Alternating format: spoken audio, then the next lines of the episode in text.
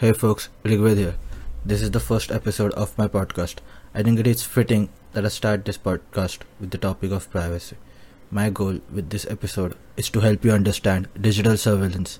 We are going to talk about why is privacy important, what are your threat models, the big three uses of our data, default settings, software and services that protect your privacy, VPNs. So let's get started.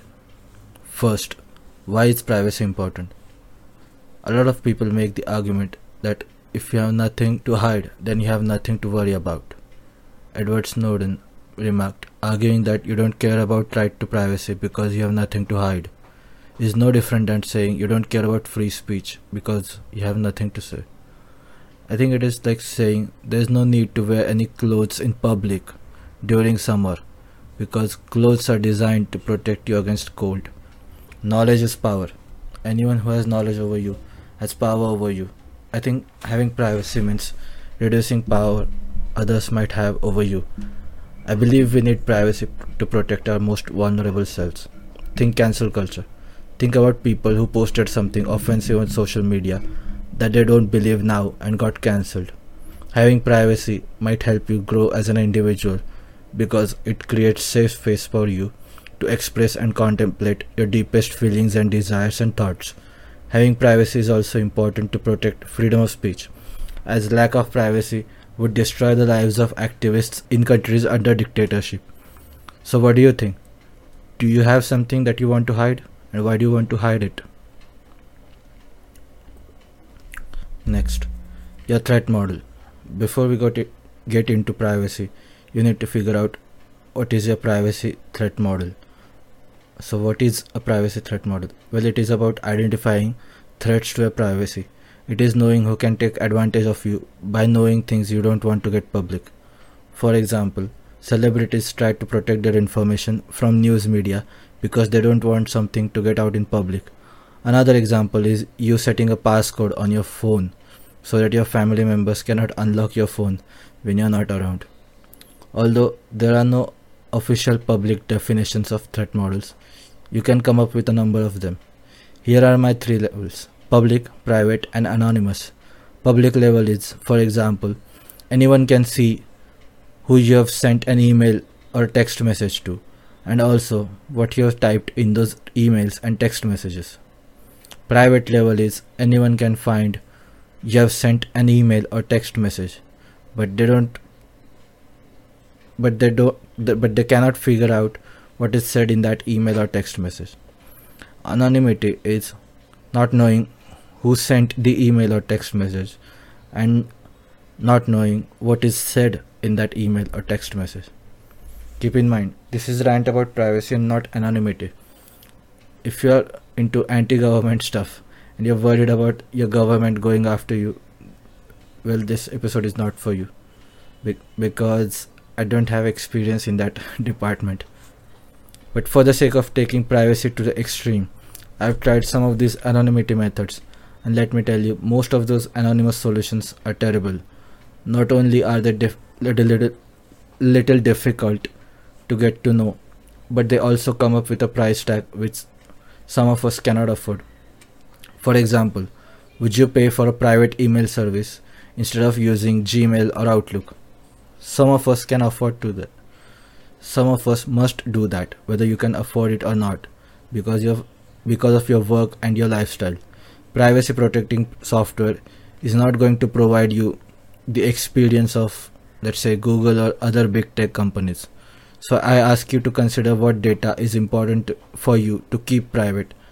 One thing that is important for all of us is our financial data but that's a given. What else do you need to protect? Nudes Simple. Don't take nudes unless your profession requires you to. In my case, I don't I don't want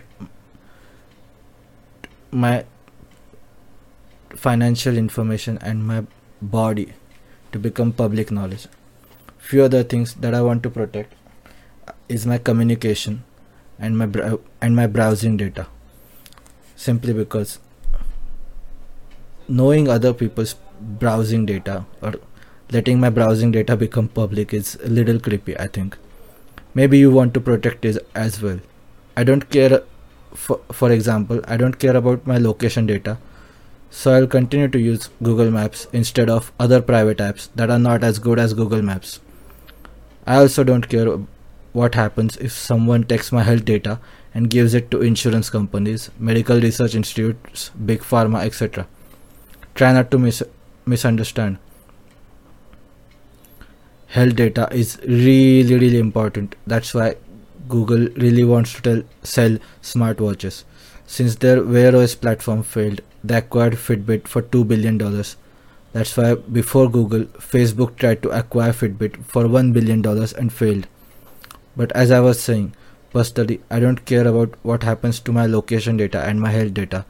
So i'm going to use the best location and health related apps not necessarily the most private ones. So it is up to you, realistically speaking, to decide what data is important for you to keep private and what data you wouldn't care if it became public. It's a sad reality.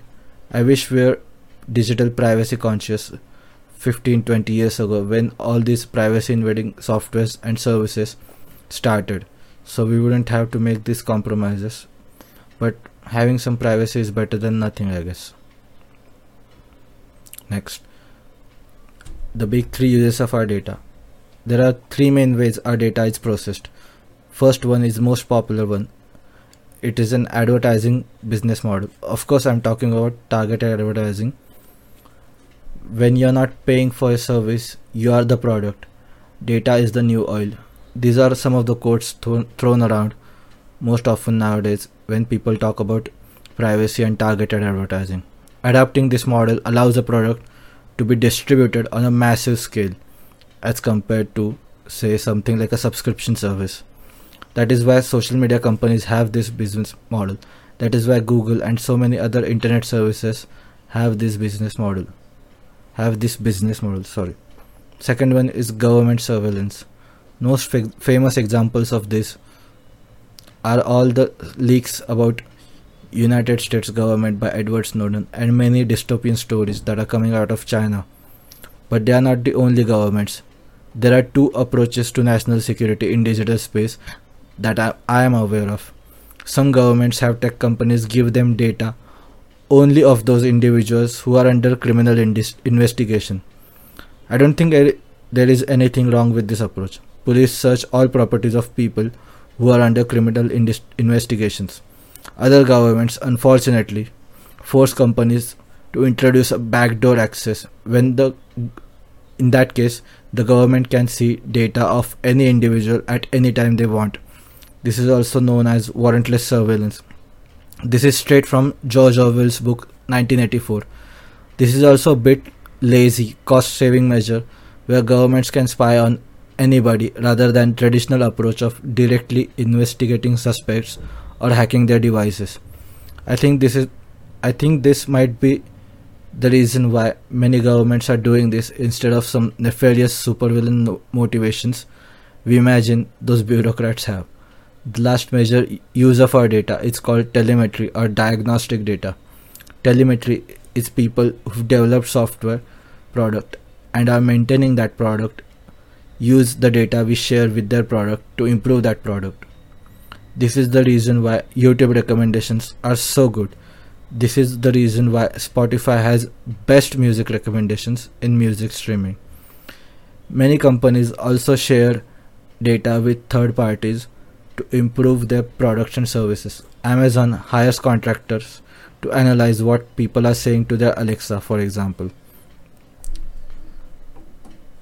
Another ex- well, what this is basically is if you are older and if you remember using Windows XP.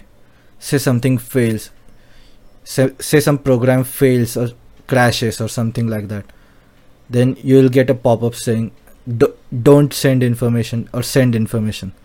And we always clicked don't send.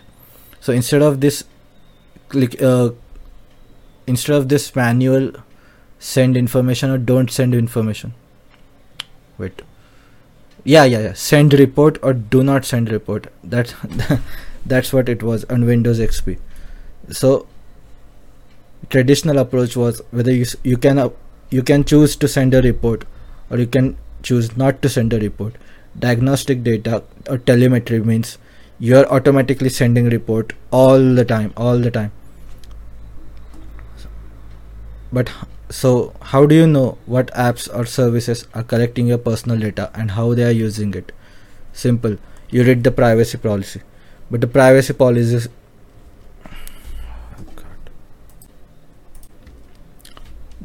but privacy policies are hard to understand for anyone except people who are tech savvy lawyers you might say well they are required to do so because of legal reasons of course the benefit of legal language is that most people do not understand what they are getting themselves into and simply click I agree because they really want to use the app or service.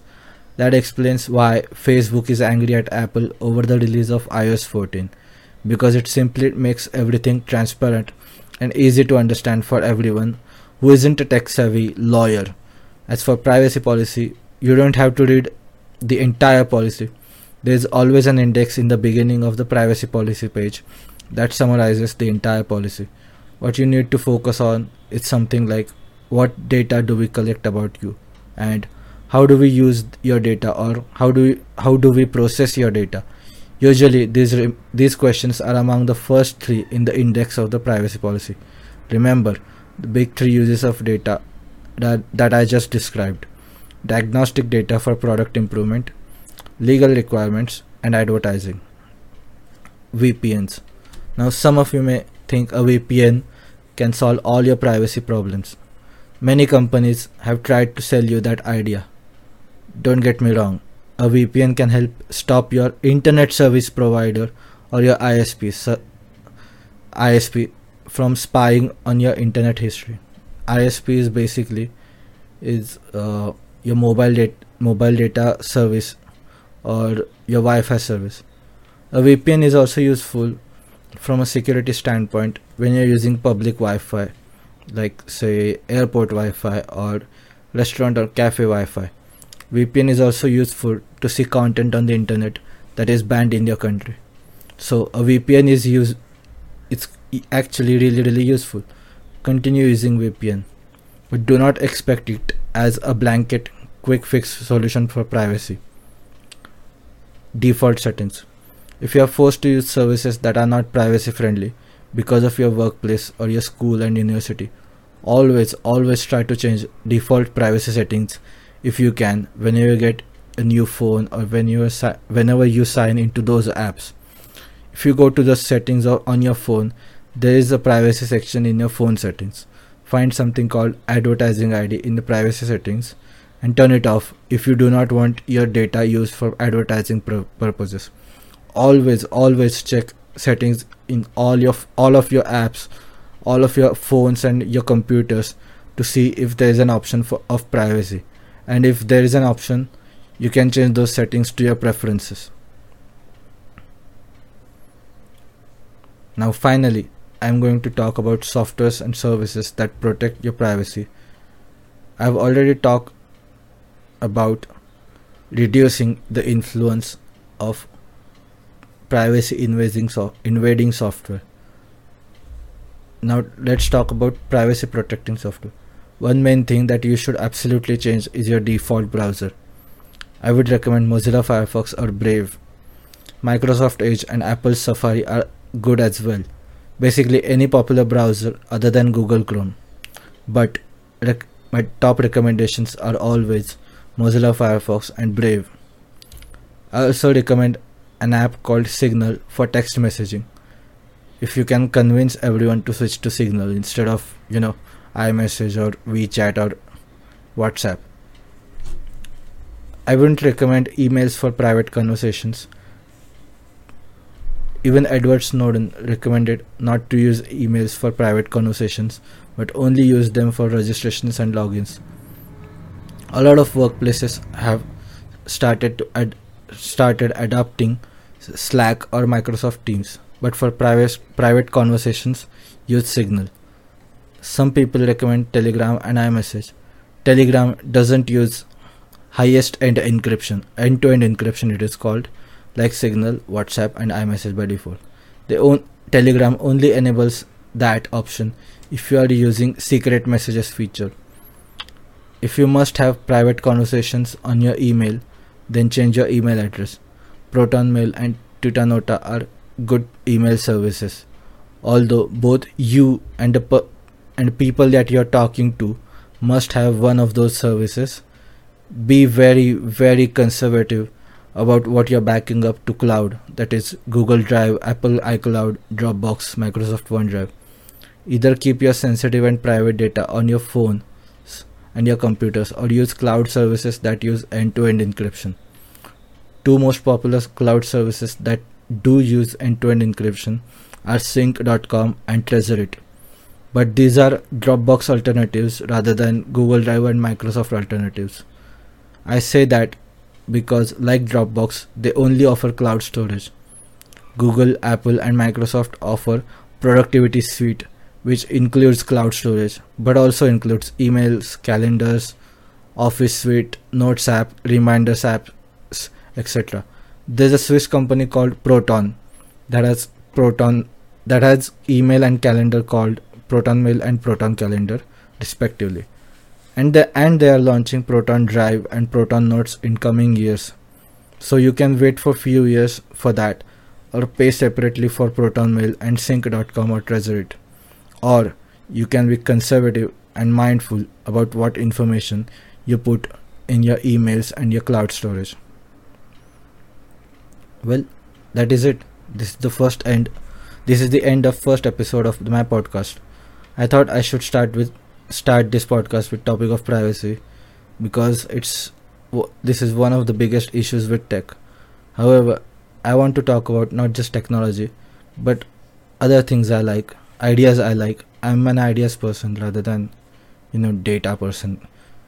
I just hope I can talk more and entertain anyone who's listening.